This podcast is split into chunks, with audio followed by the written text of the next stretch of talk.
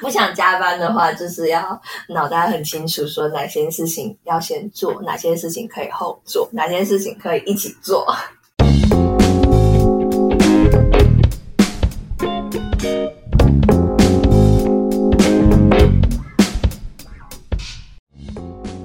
大家好，我是阿拉尼，欢迎回到职业安内所。这是一个介绍不同职业跟职务的频道，透过访谈，让我们多了解这个社会上有哪些不同的工作吧。今天我们要来聊的是公关人员，大家对公关的想象是什么呢？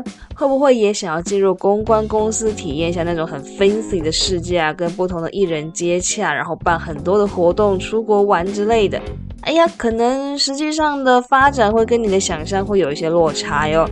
今天我们邀请到一位在公关世界打拼的小伙伴，来跟我们分享他的故事，还有他都在忙些什么，以及如果你想要也进入同样的产业领域的话，你需要有哪一些心理准备？好，那我们话不多说，露露，你可以先跟我们介绍一下你自己吗？Hello，大家好，我是露露，英文名字是 Isabel，大家都叫露或是伊莎。我是外文系毕业，后来去英国念传媒学校，主要是念那个 International Public Relations。那念硕士的时候做蛮多跟 PR 案例或者是历史相关的学习。那为什么会在念完这个公共关系之后，会想要回国工作呢？主要是因为那时候刚好遇到疫情，原来如此，疫情正严重的时候回来的。那其实因为在国外那个时候蛮状况蛮不好，我就是说全球的状况，封城啊，买不到口罩啊，然后大家都很恐慌，所以在那个情况之下，觉得回来台湾还是一个比较安全一点的选择。毕竟其实因为疫情的关系，在国外还是受到一些不太平等的对待对，比较容易在电视上都看得到一些可能针对华人的一些比较可怕的行为。对，所以这真的是逃难回来的。对，但是其实就发展性而言的话，还是觉得国外的发展会比较好一点。如果就公关产业来说的话。那么，我们先来聊一个有关于大家有很多一个疑问的一个小问题，就是说，哎，到底公关、公共关系这件事情跟广告行销之间，它会不会有什么样的差别呢？就感觉好像两个领域都是在做一个 promote 自己品牌的东西的事情啊，到底差别性在哪里？OK，回答这个问题之前，我们可以先把整个产业先分。B to B 跟 B to C，呃，B to B 就是顾名思义是 business to business，它是更产业对产业的沟通。那 B to C 就是 business to customers，那就比较是对待消费者，一般消费者或是一般的大众。那我们先把产业分这两个来看。平常我们一般消费者比较会接触到的东西是广告，比如说很常见的你在 YouTube 上面被推到的广告，或者是你看电视以前很很常看到广告。那讲一个非常有名的例子，呃，大家会有印象的，不管是以歌曲的形式，或是用视觉的形式，让大家耳熟能详，就是比如说感冒用试试，感冒用试试，这就是比较一般大众所知道的广告。对，那。呃，一般大众因为他会接触到的商品会比较偏，比较是你自己范围之内的。那其实跳脱这个之外，我们回到 B to B 来说，你 B to B 你做的一个 promotion 不一定只是很 general 的一个一个商品一个 product，它可能是要去建立一个 solid leadership。他去卖他的品牌，他要去卖他的形象，这个东西对 B to B 或 B to C 来讲说都是很重要的。可是，在 B to C 里面被讯息推播的那个人，你可能会更 based on 你自己需要的东西。那他这个是呃最大的差异性。那回回过头来，哎，刚刚有问说公关跟广告的差异吗？公关会是更广义、更全面性的去做一个沟通讯息上面的策略。广告可能会是我们的一种形式，就是刚刚说的，不管是呃视觉上面或是听觉上面的一种 promotion，它可能更是我们的手法或是策略之一。那拉到最上面，我们去做一个沟通策略或公关策略的前提之下，是要去看说，今天我们被受命的命题会是什么？我可能今天是要做一个品牌形象的提升，或是我要把一个品牌更年轻化，又或是我今天是要建立关系，不管是跟比如说 NGO 也好，或是跟政府单位去建立关系也好，那这个也都可以算是。沟通策略的一环。那以时间性来看的话，刚刚是说以受众来看，那先回到如果我们是以时间性来看的话。广义来说，公关的沟通案会再更长一点，它可能是呃可以拉到十年，从一年起跳拉到十年。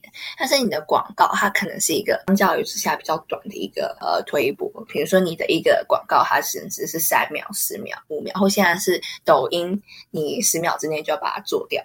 那所以他在看成效也会是比较短暂性的去看，比如说我这一档的，不管我是下你视觉上面的不会动的那种广告，你是下一个礼拜、下两个礼拜、下下下三个礼拜，或是你是呃走一个月，我们就是当天就可以去 track 的那个成效出来。那以成效来说的话，你相对公关的案子会更长一点，你是一年去去 record 你的 results 这样。那我简单的。理解一下的话，就是说，关于广告的话，它可能是单个一个小项目，它要去 promote，可能是一个小产品或者是一个一个小小概念。但是对公关来说，它有点像是一个十年养成计划。可这个十年养成计划，它在这养成的过程中，它会做很多很多的事情。那广告有可能它的其中手段之一。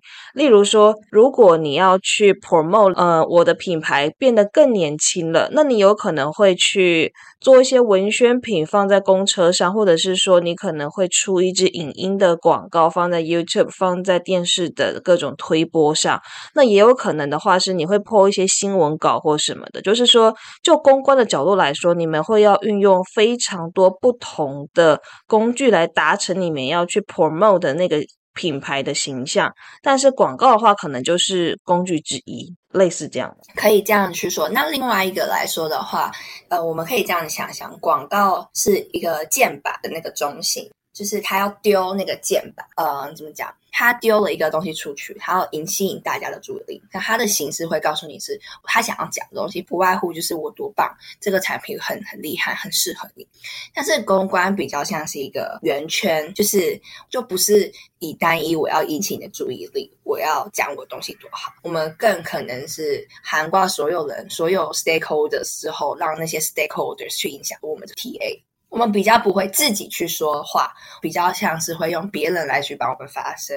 但广告的性质会像是我自己来说，这个意思是说，广告是自己讲，我自己说我好棒，你看看我多棒。但是公关要做的事情是，你可能暗底下去让旁边的那个谁跟隔壁的那个谁来帮你说你好棒。但这有点难以想象，是说你要怎么让他可以帮你说你好棒啊？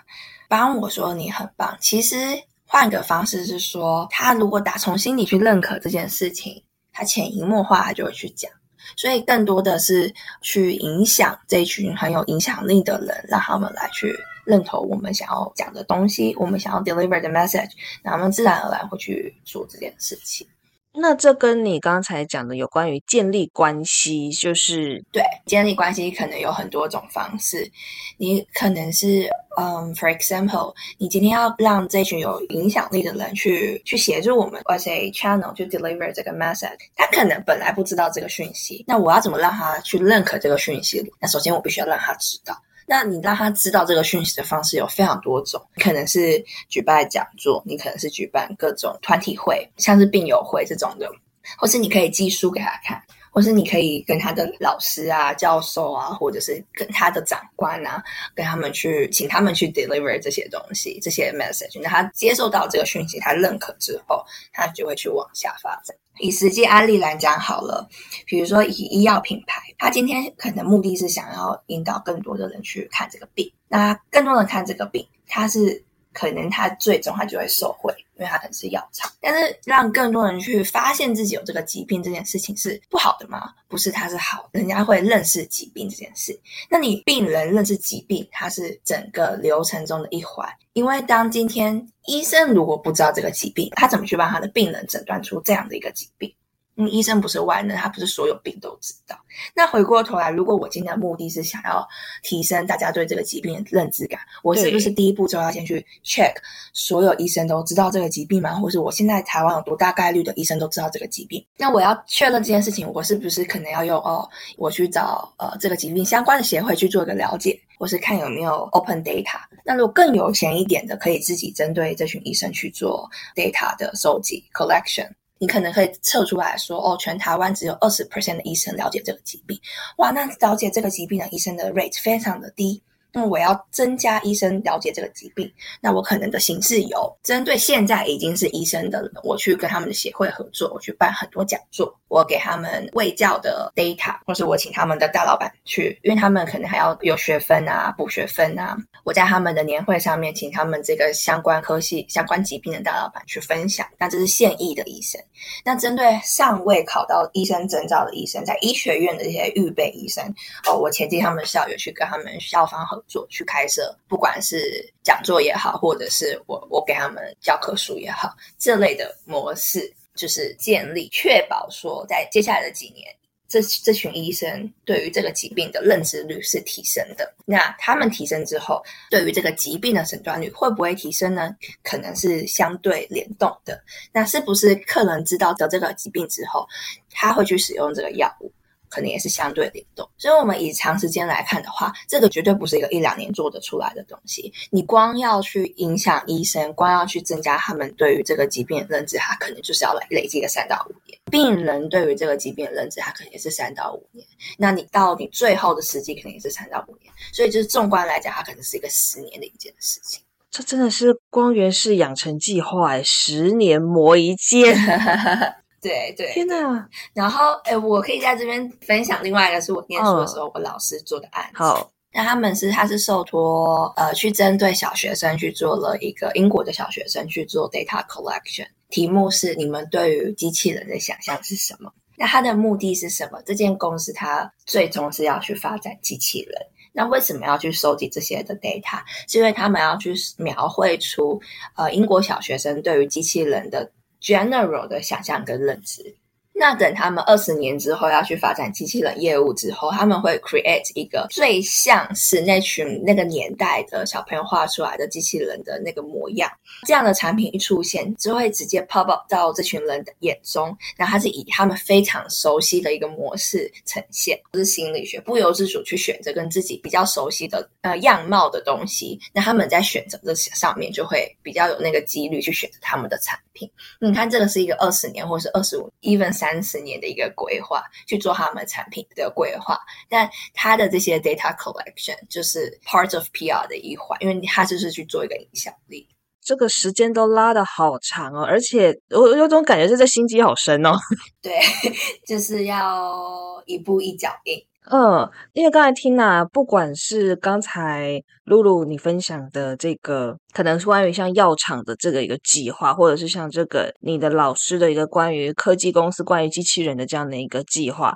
就是说，他们这样动辄把这时间拉到这么长的话，是不是其实可以做公关的公司？它通常都是比较大一点的公司，或者是说，它可能不是以公司的这个角度过来 promote 这件事情，甚至有可能是一个政府单位或者是一个那种呃领域的协会，他要做这件事情。不然感觉好像这这十年的计划，这感觉很花钱呢。嗯。我觉得你做任何 promotion 可以花小钱，也可以花大钱。是，但是回归到一刚开始的问题，其实 PR public relations 它并不是一个。只有大品牌可以做的事情，只是因为大品牌相较之下比较有钱，他他投资比较多，所以大家才会对这些比较有印象。对，但其实很小的品牌，个人品牌，很简单的年节送礼，也算是 PR 的一部分，也可以算是 public relations 的一环。你只是要看你说你的那个 publics 是谁而已，你自己定义的那个受众，那个大众是谁。其实没有所谓的定，就是还是要端看那一位决定的。我们讲先讲他 as owner 好了，还是要看这个 owners 他们自己的定义会是什么。这个 owner 就是指说每一个品牌对于他未来要去影响的那一群人是谁，他的定义嘛？不一定是只有品牌，所以才会用一个很大的一个字，就是 owner 来改。它可能是上到国家。对，然后可能是个人 individual，可能是协会，可能是科技公司，可能是 NGO，可能是 NPO，可能是社会企业，可能是学校。学校也会有 PR public relations 的那个 office 吗？或者它是国家的外交部门之类的，就没有一定，还是要看那个 owners 是谁。只是通常时间拉这么长的话，一定是一间有耐性的公司啦。那因为在台湾的话，其实蛮多企业都很追求速成这件事情的。那通常在台湾这边会需要公关公司来帮忙做公关计划的，可能你们的主要的客源都会来自于哪里呢？是别的国家的政府单位，还是嗯外商公司，还是说其实本土的公司也蛮多的？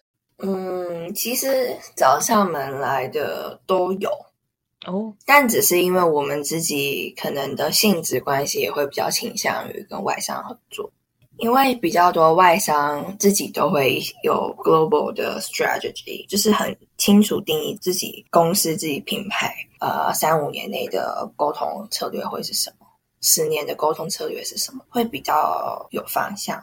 那本土公司的话，很比较对于这个概念来说没有那么的熟悉，那比较会比较花时间要去跟品牌去做沟通。这样，刚才说的一个就是说，可能你们要帮公司去做一些，我刚才听到是 communication plan，对不对？对对，那这个 communication plan 的话，那直译听起来像是一个。沟通计划，那这个沟通计划的话，就是说你们要去跟不同的散布讯息的对象沟通的意思嘛，对不对？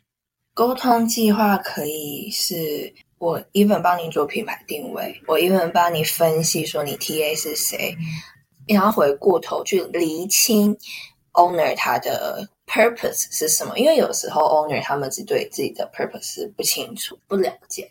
他可能会有两三个 purpose，可是你那两三个 purpose 是相互打架的，或者是他想要做十件事情，可是他其实时间只给你一年，那这也是不太可能。你要帮他排优先顺序，所以这些东西都算是盘点 communication plan 的一环。这样要比较清楚的可以定位出来说，OK，你假设你今年是走十年，那你第一年可以讲这个大目的是这个，那你第一年可以这样做，第二年可以这样做，第三年可以这样做，第四年可以这样，类似这样。所以，其实一个 communication plan 是帮客户去理清他们的目的，然后他们的目的之后，嗯，要达成或者是执行的时间有多长，然后再来就是说，你可能每一个项目你要做的那个时间的区间，帮他去安排好，然后这一整个东西叫做 communication plan。对，可以这样理解，因为有一些品牌或者是有些 owner，他们对于自己要什么，就是像刚刚说的非常不清楚。那在这样的一个情况之下，就会做这样一个比较缜密的 communication。可是有一些的案子管，我们这个叫 brief，就是他们很清楚明白说，哦，他们今年就是要做什么目目标，就是要什么，那怎么样去发展，就是请我们提。哦，就他们已经确定好他们要发展的目标了，但是要如何去做发展这件事情，例如说，哎，你们比较知道要怎么样去跟政府单位做沟通，或者是，哎，你们要知道说，可能什么时候是需要放广告的，什么时候是需要去办一些讲座的，你们比较熟悉，他们请你们帮他做这个行动上的安排，对。这一个职务，它是不是其实会蛮常接触到一些公司蛮核心的人物，或者是推广的东西或人啊？因为这样听起来的话，你们都需要了解他们要去 promote 的那个最核心的一些，不管是概念还是什么的。那生出这些东西的，应该都是比较高层的对象。可以这样子说，但我们正常比较 general 来说，对口都是公关。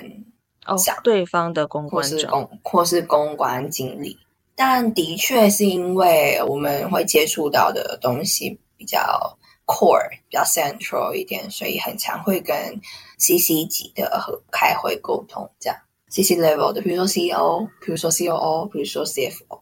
那通常一个这个 communication plan 通常会怎么样开始进行跟结束啊？一个案子通常都会多久？还是这不一定？没有不完全不一定。它可能很短一个月，它可能很长。就像我刚刚说的，它可能是一个很突然 pop up 的一个 project，它可能只是突然请你们协助一个记者会，啊，非常短、很快速的新品上市的记者会。那它可能是一个品牌的上市计划，哦，那可能拖到两，上市计划跟记者会，就是说规模的大小差异很。哦，是啊，是啊，是啊。但如果以流程来说的话，通常就是挖掘下来之后，就开始写 brief 给各家的 agency 或是他们自己会挑几间 agency，然后问他们要不要来比稿。那就会根据 briefing book 里面的东西，呃，agency 就会产生 proposal，然后大家在一起齐聚一堂去比稿，看谁拿到案子。所以其实你们要拿到 owner 的案子，有些时候是他们会说：“哎，我准备要推一个什么东西，那各个公关公司你们提一下，你们要怎么帮我 promote 这个东西，然后我看看谁的 promote 的计划比较好，我就决定跟你们合作。”对。但也有的是那种，我已经跟你们合作，like 十几年，就也都不会比稿，就直接，哎，那你们九月、十月差不多可以开始提明年的案子，然后开始，哦，你明年要怎么做啊？这样。那这个比稿通常要花你们多久的时间来准备啊？通常来说是一个礼拜到两个礼拜，除非是特别特别难的那一哦，也是蛮赶的。但是 agency 也可以在遇到很难的 proposal，或是他们不擅长，或是觉得能力不足的时候，也可以选择不要去搞。或有些有些 agency 直接就是不比稿的案，因为毕竟啦，比稿这件事情就是一个成本，而且会不会录取上还不一定。对，我们聊一个其他东西，因为我知道就是说，其实现在很多外商公司会把 CSR。企业永续、企业社会责任这件事情，都放在公关的部门去执行。这个东西，它默默的，好像也会有一点像是形成一种企业的形象，就是说，企业好像是一个大善人，变成好像说推动企业的形象。那我印象中，你这一块刚好是你的专业，你可不可以分享一下，就是说你有做过类似这样的一个事情吗？讲之前想要先说一下，就是呃，首先。很多品牌或者企业去去执行 ESG 或是说 CSR，并不是要去展现他是一个大善人，他是要去展现说我们理解下环境之下是这样。那我们看到这件事，我们不是只是想要赚钱的品牌或商人，我们会想要对社会也回馈回去。那 ESG 跟 CSR 又有点不太一样。ESG 它里面有呃 environment，有 social，有 govern，还有环境，还有社会，还有公司治理，所以它是更全面性的去做一个承诺。那 ESG 会跟 CSR 的差异，我们从名字上面来探讨一下。像 ESG 刚刚解释过吧？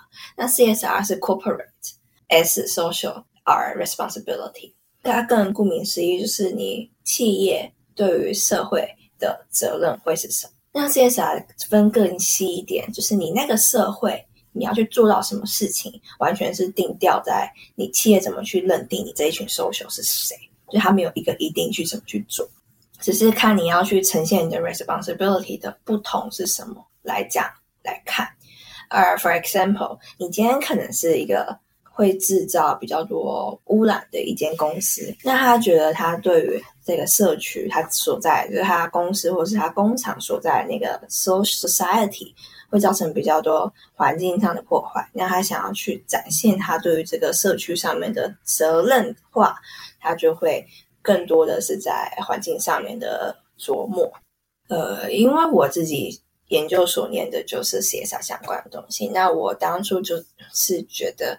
自己一头热，想要对社会有点贡献，可是我又没有办法做到像 NGO 或 NPO 那样。那看是 CSR 是公司品牌去怎么去思考，去对社会做一定的贡献。那我觉得它跟我的最终目的是有一点 overlap 的。那我就想来试试看，因为你是从 CSR。的这个初衷，然后觉得说，因为其实他在 promote 上面的话，他可能其实是很需要一些公司的力量，所以你转为走到公关的这个领域来去尝试做实际的实践。因为其实很多公司在做公关这件事情的话，他会去处理一些形象嘛。那如果说他的整个目标是好的，某种程度上他也是会回应到这个企业的社会责任。这个应该是可以分享，就是有一个酒商的品牌，那酒商它产品是酒，它做的 CSR 就是以那个宣导正确的酒精知识，或是宣导正确的饮酒前酒后的观念为主。那以这个为大主题之下，做的是零酒驾的推动，他做的是啊酒精正确的教育，就是以教育着手，对酒精教育。For example，他去开设了一个酒精正确知识的一个网站。那这样的一个网站里面，就是含过了非常多的正确的酒精知识。For example，喝多少酒会醉？混酒真的比不喝混酒不容易醉吗？就是意思是说，假设你今天都喝一千 CC 的 whisky 好，跟你喝了两百 CC 的啤酒、两百 CC 的红酒、两百 CC 的 whisky、两百 CC 的那个高粱、两百 CC 的发糕，反正 total 来说，你也是喝了一千 CC 的酒精。两个相比，难道混酒就会比较容易醉吗？就是像这种大家会有的迷失，它全部收拢在这个酒精知识的网站里面。那因为它是一个 global 的品牌，还是会想要去应应每个地区会有的一个酒精的状况。因为 for example，台湾其实青少年喝酒状况不多。我们遇到的问题就不会像英国、不像法国来的这么严重。那这样一个 global 品牌，它可能发现你在英国、呃法国未成年饮酒状况比较重，它就更着重在这一方面。那台湾的话，比如说像我们前一阵子酒驾，还是有在新闻上面被看到，所以我们就会加强在这方面的推广。那像这个品牌，它是做十年教育酒驾的一个教育，就是它前进国小。他去借由一个绘画比赛，然后让小朋友去画发挥，就设定主题发挥，不要酒驾这件事情，然后再借由跟父母的讨论，去加强这样的一个观念在在身上。那你这样的一个比赛，你每年都办，每年都办，每年都办，当然是用不同的主题去吸引小朋友参加。但就是希望他们在国小的时候就建立起呃零九价、九价零容忍这样的一个观念。那等他们到了国中、到了高中，就是十八岁之后，这样的一个观念会更个巩固在他们的心中。这是他的一个方式。那你可能进到高中，会以那种什么沉浸式的剧场，以剧的方式去前进高中，然后去演出未成年不得饮酒这类的。但是它整体就是刚刚说的都是小的细项。他回过头来，他整体希望达到的目的是什么？就是推广正确的酒精知识。再上一层，就是呃，不要有任何的憾事发生。那这是他是酒商，他去发展自己跟自己本业相连性比较高的，但是对社会非常有益处，也回扣到他自己酒业。就是我虽然卖酒，可是我鼓励你的是以理性饮酒。哦，像这样的一个事情，就是说酒商他去推理性饮酒，这是他的一个企业社会责任。那他要怎么样去执行或者是推广他的这个企业社会责任的话，他或许需要透过一个公关公司来协助他有一些行动，或者是瞄定他的目标，或因应不同的地区，他有一些策略性的变化。那这就也是可以去回应到你的专业跟你的志向。好，那我们接下来实际进到关于公关的这个工作的内容。刚才前面讲了非常多的一些概念，还有一些案例，让大家多理解一些关于说公关这个概念到底是什么样一个样子，它的世界是什么。那公关的一天，可能你通常会怎么过呢？如果是以一般很传统的公关的话，工作里面很重要的一环是讯息的接收跟分析嘛。那每天都会可能有特定针对某个品牌的讯息一直进来。那如果我们今天工作内容里面有这一环的话，大部分的的人员一早八点到公司，或七点就要起来开始上 Google 或者是。呃，新闻媒体报纸开始搜寻这个品牌相关的新闻，然后接集成报告寄给品牌的窗口。那这个窗口看有没有什么问题，相互做修正之后，然后再看看这个是不是需要翻译给国外的总部知道，然后再进行翻译的工作。那在十二点以前，大概就是执行上述的内容：收集新闻、收集资讯、讨论是不是需要修改、翻译、寄送这样。讨论是不是要修改？要修改什么？今天收集完资讯之后，你们也要相应的发出一篇新闻稿或者是声明之类的。有可能是这样哦，有可能是这样。那下午的话，你们会做一些什么事情？下午的话，会去看你本身手上的专案的进度，需要怎么去推进。因为我们可能不会只是一个 team，就是啊负责一个客户，可能一个 team 负责了好几个客户，那你自己手上也不会只负责一个案子。那所以就是要自己安排时间，你早上先做什么事情，下午要做什么事情。那你这个案子内容可能不外乎像刚刚说的，我今天要做 CSI，就你那个 CSR 案子去发展。比如说像刚刚说的，哦，可能是要用校园剧，那我可能要联系主管机关，我可能要拜会学校，我可能要跟学校接洽，那我可能要跟剧团接洽，我可能要跟剧团一起改剧本。那如果今天这个东西又有要回扣到 global 总部，就是有国外的总部的话，那可能还要跟国外总部的人开会，然后细到今天要做所有的道具，我要不要找设计师，我要不要内部发包，我预算怎么掌控，然后发包完之后，我要再请客户确认，然后再跟设计师来回沟通，做完之后要输出，要找厂商来输出，你输出完之后的运送配送的一些执行。要顾虑的事情蛮多的，而且感觉好像是一个案子，有可能会有非常多不同的活动或者是行动要去做。对，然后你同时还有其他的客户的案子，那你要怎么在同一个时间内把事情做掉？哦，这时间管理大师呢？不想加班的话，就是要脑袋很清楚，说哪些事情要先做，哪些事情可以后做，哪些事情可以一起做。哦，一起做，嗯，也是蛮酷的。然后我有接触过宠物的，有医药的，然后还有能源类的，然后金融业的也有。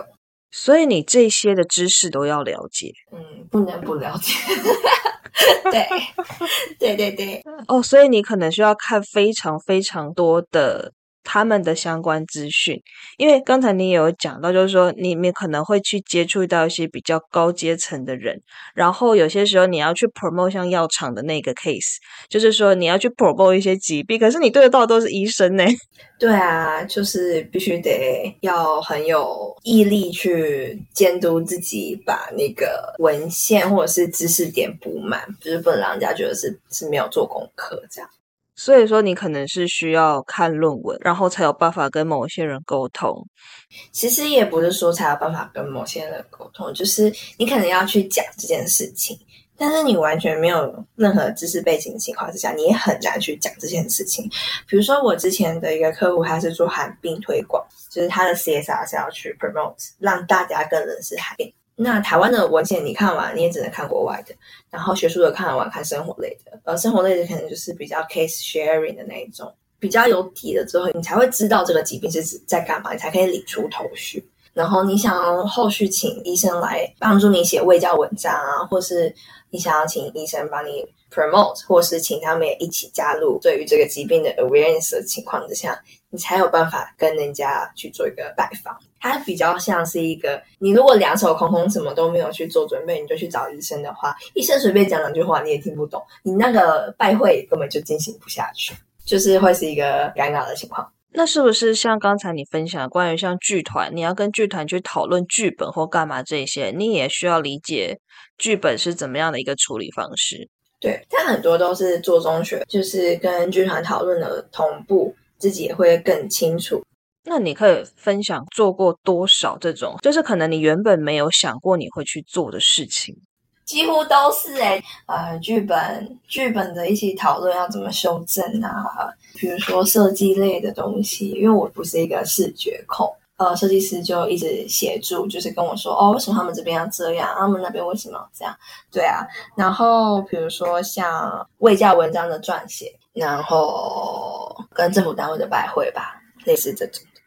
哦，那广告呢？广告，哦，呃，数位广告的投递也很多啊。就是你要去怎么在 Facebook 上面，或者是你要去投在 IG，或者你要投在 Line，你的投广策略是什么？你要投多少钱？你的周期要怎么走？你预计成效会是什么？那除了这些大家比较耳熟能详的平台，有没有新型的一些 App 崛起？你也可以在上面投广告，比如说 Food Panda。那新闻稿，新闻稿怎么撰写？你新闻稿跟哪些新闻媒体版面合作？你专访要怎么专访？哪一些媒体适合进行专访？你专访前的沟通跟主编他们的讨论，跟你实际上他们来专访，不是所有的主编跟记者都会照你跟他讨论的走，他可能跟你前面讨论的是一套，现场发挥又是一套。那你今天假设新闻内容跟我们想要讲的东西有所出入啊，比如说我们发了一个新闻稿，或我们发了一个记者会，或者是我们有一个媒体会啊，记者们来了，可是写的东西可能跟我们真的想要 deliver 的东西不一样，我们要怎么去跟记者沟通？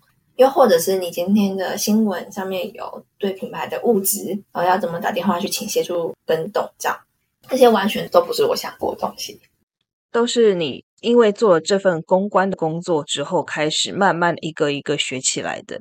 那你觉得，就是现在在做公关的这个职务里面最有趣的部分是什么？我选这个 PR 的目的其实是碰 CSR，应该是说，当我真的有。帮助实际的帮助到这个社会的那个瞬间，我是觉得很开心的。比如说，呃，我自己的案子里面有一 part 是做很多物资捐赠，那我这一 part 我就要去接触到很多受赠的单位。那受赠单位他们现在也不会像以前，就是很常会用那种卖惨那种手段。但是当你跟他们接触呢，他们在跟你分享个案的时候，听了会觉得很心酸。所以，当听到说有不管是多少个家庭可以因为品牌的这么样子的一个捐赠，可以稍微舒缓他们的燃眉之急，怎么听都是一种欣慰。就是对于做这件事情最大的一种内心上的感动。对，然后好比刚刚提到的一个绘画比赛，哈，呃，绘画比赛的最重要的目的是要去宣导那个正确的中心知识。但是小朋友可能离到喝酒的这个阶段还有一点远，当然这不妨碍他们从比赛当中获得快乐，然后借由家长传递到我们这边，他们学到的东西，他们的开心，他们从中跟父母一起讨论的一些时光，还有到最后他们真的哦丢得奖，然后来来参加颁奖典礼那个开心的那个样子，其实看了是很感动。就有妈妈跟我说，哦，他小朋友是自闭症。然后在学校都被待见，但参加这个画画比赛，有得了一个奖，然后被学校公开表扬，小朋友很开心，也比较新鲜，愿意去跟更多的互动。听到这种东西，你就会觉得哇，我这么辛苦办了一个比赛，好像或多或少有点值得。当然，品牌也会这么觉得。那同时，家长会不会对这个品牌有好的印象？我相信一定是有。所以这是为什么我喜欢 CSR，操作的好的话。很很容易带成一个很双赢或者是多赢的层面，这样。对，就是每一方都取得他可以取得到的最好的东西。那什么样子的学历、性格，或者是有什么样的觉悟的人，可以来适应这样的一份工作呢？嗯，其实观察我们公司的其他的各种各样的学历跟性格的人都有。那我觉得还是回过头来去问，说自己想要什么。这如果你只是想要来 for freshers，只是想要来体验一下哦，公关听起来很 fancy，很有趣，嗯，大家都是想要穿着 Prada 的恶魔那样哦，那我觉得可能再重新认识一下公关要做的事情很多，你想象中的那个 fancy 足不足以支撑你在这样一个困难的艰辛的工作中继续成长？这端看你要的是什么。你刚才讲了困难，又讲了艰辛。困难 and 艰辛是没有错的啊。同时，假设你今天新来到这间公司，当然可能不会一下子就塞给你两两三种跨产业的客户。对。那 how if 今天你真的遇到这个状况，你得自己去 handle 起来。我今天就给你医药的东西，我又给你金融的东西，然后我再叫你去做 CSR，就是很如果能力不够，这是 possibility 可能会发生，这是 promising 的东西可能会你要去面对。你说啊，你不懂医药，学啊。你不懂金融，学啊！这是一个 Google 时代。呃，你的 Google 论终于出现了。对，这是一个 Google 时代，什么都找不到的话，台湾中文找不到，找国外的啊，国外找不到，你再来跟我说。做应该说要投入这个产业做公关这件事情的话，真的还蛮需要有强大的这个觉悟跟决心，有一个很中心的思想来支撑着你去。大量的学习跟有些时候可能超时的工作的这样的一个环境，嗯，不然其实会撑不久。说实在，很多人都撑不久。这个久是大概多久？很多人都两三个月、三四个月就会就撑不下去这样。那做公关这件事情，就我一路听下来，我觉得他非常的他的理想很远大，然后他做的事情也非常的有意义。再来是说，像你分享的。一对不同的产业或什么的，你其实需要获得很多不同的知识，或者是你在做下面的各类不同的行动的时候，你甚至要去学。哎，我如果要做一个影片的话，我可能要怎么样去编剧？就说你要会的技能其实很多。那在这样的状态之下，这个产业的一个获利结构，或者是说这个产业是一个赚钱的产业吗？嗯，这样子讲好。以台湾而言，台湾是一个文人社会主薪水 普遍相对低的一个地方。对，因为如果你说 PR industry，它的薪资标准在英国、在法国、在北京、在台湾是不一样的。对，绝对是不一样的，差很多。但台湾就是相对低薪，以我们要做的事情来说的话，相对低薪很多。是因为你们跟客户的收费很低吗？也不是耶，就是台湾毕竟不是一个很大的一个 market space，你的 budget 就是在那边。那台湾自己又是一个科技岛，台湾更常去投资的是科技那方面的。其实这样说对也不对，因为这个趋势是。国际趋势都会很想要去投资科技人才，但是相较就是那个薪资比例上面、投资比例上面来看的话，我们可能还是会比一些做品牌导向的国家再更差一点。比如说英国，可能比如说法国，他们会投入比较多的资源在做这件最做这个职务的人身上。对，因为这个也只是。这边 benchmark 就只是我研究所出去的朋友们在各个国家发展，然后相同职位上的薪水还有工作内容的粗粗略非常粗略的一个攀比，用攀比这个词。但其实这件事情也会回扣到那个国家的职场文化，比如说像我同学在英国工作，他们一个一一天就是 basic 的 hours 是 seven hours，那我们可能是八小时。那这样就会有落差，这样哦，真好，一天只要工作七个小时，听起来好舒服哦。对啊，然后他还赚的比你多，对，我好像在拉仇恨值。那好，那我们虽然说这份工作在台湾的这个环境里面听起来好像相对性比较没有那么被友善的对待，但是做过公关这个职务之后，你觉得你有可能的其他触角会是什么呢？很多回答这个问题的话，因为我自己还是在这个产业里面，那我就以认识了一些毕业的学长姐，就是的经验来分享。那有一些就是转去做 PM，有一些转就是去品牌端去做公关窗口，这样公关长和公关经理。那有一些去做业务啊，有一些去做就是跟 ESG 或 CSR 相关的，比如说 specialist 之类的。那有一些转去 marketing。就不一定，各式各样，看你自己喜欢什么。嗯，可以挑一个你自己特别有兴趣。等于是说，它有一点像是一个训练场、新手村，也不太能这样说，还是要看，也是要看说你来的目的是什么。充其量可以说是案件很多元，所以不会无聊。这样学习的触角也会很多元。嗯，那如果今天有一个人，他也想要，假设有一个社会新鲜人想要像露露一样来做 PR 这个职务的话，你会对他有什么样的建议吗？嗯，我觉得要想清楚自己要什么。就是你如果非常清楚，你就是来一年两年学习东西的心态，跟你只是想要来体验什么是公关分析人生的心态，跟我就是要在。agency 里面做五年，那个心态会完全不一样。就是一样，想清楚自己要什么，然后不要轻易放弃。但是如果真的生活让你过不下去的时候，放弃也是一种选择。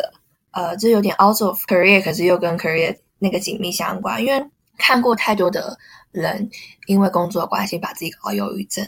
把自己搞到身身体坏掉，很年轻就得是胃搞坏或肾结石之类。那我觉得，不管你想达到多高的那个工作成就，没有任何一件事情是比自己的身心还要来的更重要。身体跟健康真的是人活着的一个本钱，不管是有多么崇高的理想，或者是说希望生活可以变得多好，没有这两个东西的话，那一切都是。什么都没有。对，还有一个就是我刚刚一直说自己要什么，要很忠于本心的原因是，你在这一行你会遇到太多挫折。虽然我相信其，嗯，我相信其他行业也会有一样的问题，可是，呃，呃，就我跟其他行业的朋友分享起来，我发现我们这一行的挫折实在是太多了。像是什么样的挫折？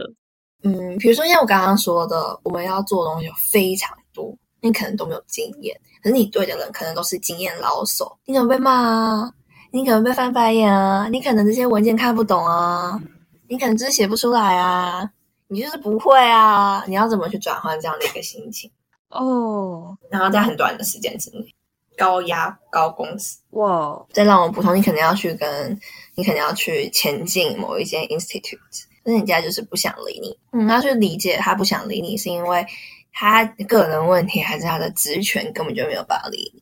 那他职权没有办法理你的话，要搞清楚说谁有办法理你，就是 decision maker 是谁，就是你还是要把事情达到，可是你做事情的时候，你不能因为。前面一关挡住就放弃，然后自暴自弃，就是要一直不断的去找任何的可能性去突破第一个关卡，只能正面应战。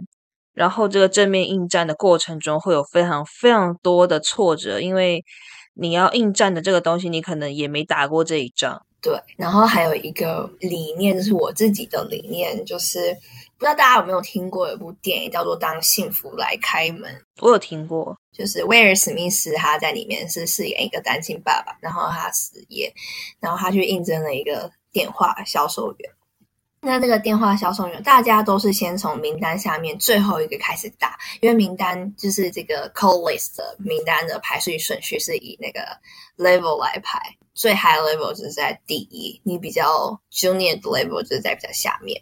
那大家的统一思想就是先从 junior 的开始打打打打打，没有人敢直接去挑战大魔王。那当他发现大家的这样的成功率都非常差之后，他就想说：“我换个念头，我直接去挑战大魔王。”结果他就比较快速的拿到门票，也是一个逆向思考。对，就是跟擒贼先擒王是一样的概念。有的时候不要担心自己很小咖，有的时候要找到对的 key person 跟 decision maker 才可以帮助你脱离困困境。因为当人在困境里面的时候，并不是都是自己的问题；当别人不友善的时候，也不是别人的问题。有时候就只是人家没有办法去做回应。你要怎么样去找到 decision maker 是很重要的一件事情。诶，这个确实是比较深刻一点的这个职场的体悟。可以分享出这样的一个内容，可以展现出其实你对于职场的关系，还有人跟人之间的一个互动，可能一些层级性啊、权力关系已经是就是掌握的很到位了，你才可以有办法有这样的一个分享。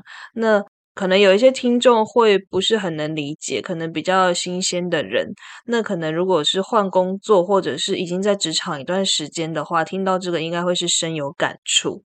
而这样的一个事情的话，可能在一般的人的工作职涯里面，或许不是那么频繁的在出现。可是，在你的身上的话，在这个 PR 的身上，有可能是持续性的、很常态性的，你会去遇到这样的事情。没错，没错。但是我想要补充，就是因为我自己本身做的比较像最一刚开始说的，我可能更偏 B to B 一点，所以我 B to C 就是大家比较印象中看到那种很 fancy 的那种东西，我比较少去做，所以我这边才会呈现比较这样子的一个状况。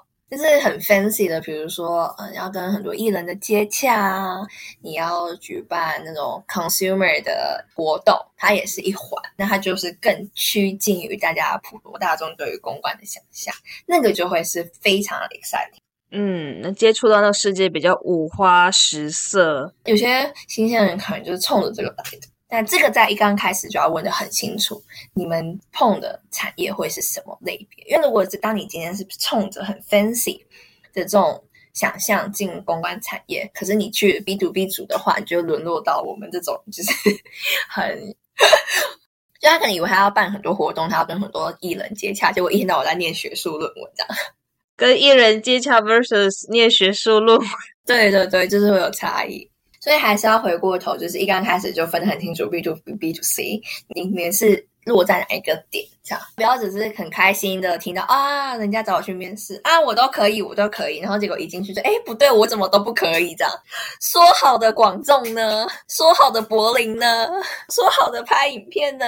结果你整天困在那个办公室做新闻分析，还有看那些学术论文。会差很多。因为我其实也有一小个那种小案子，去是是要去跟艺人他们合作的。哦，那个合作模式又是不一样呀。然后你就有机会跟艺人讲到电话之类的。如果有人冲着这个来的呀，你要搞清楚哦，搞清楚是哪一个产业。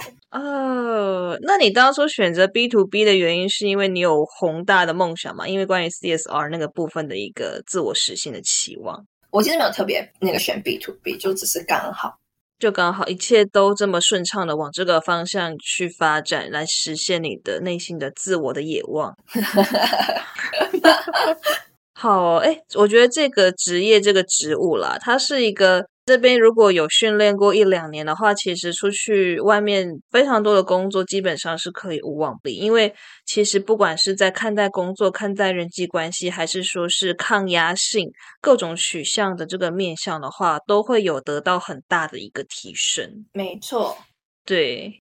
只是也像露露分享的，要进来之前呢，还是得思考，就是说你想要的东西是什么，然后你预计你的人生的规划在这份职务上是多久，或者是你想要达成到什么样的一个目标或者是成果。没错，对，他才有办法让你撑下来，或者是让你可以撑过每一个困难这个样子。那好，今天非常感谢露露的分享，耶。开心，大家可以更了解这个产业。如果有志同道合的朋友们，欢迎加入。我们有缘再见，拜拜，拜拜。各位职业案内所的忠实听众，大家好啊！会听到这里就是忠实听众，真的非常感谢大家一路以来的支持，有你们才有就是这个频道可以继续下去。好，那在这边跟大家做一个分享，是说在未来的话，我们这个。访谈的介绍呢，就不再分上下集了，会全部在一集结束掉所有的内容。那会有这样的一个修正呢，主要是因为在下集的部分，通常收听率都会稍微差一点，可能大家会觉得，哎呀，不知道在说什么，好像很无聊，所以干脆全部都挤在一起。嗯，那时间就会变得比较长一点。如果对有些人造成困扰的话，那就稍微比较抱歉一点，就可能多分几次来听啦，这样子，嗯。那么在更新的频率上呢，也会改成两周更新一次这样子。那好，就分享就到这边了，我们就两周后再见喽，拜拜。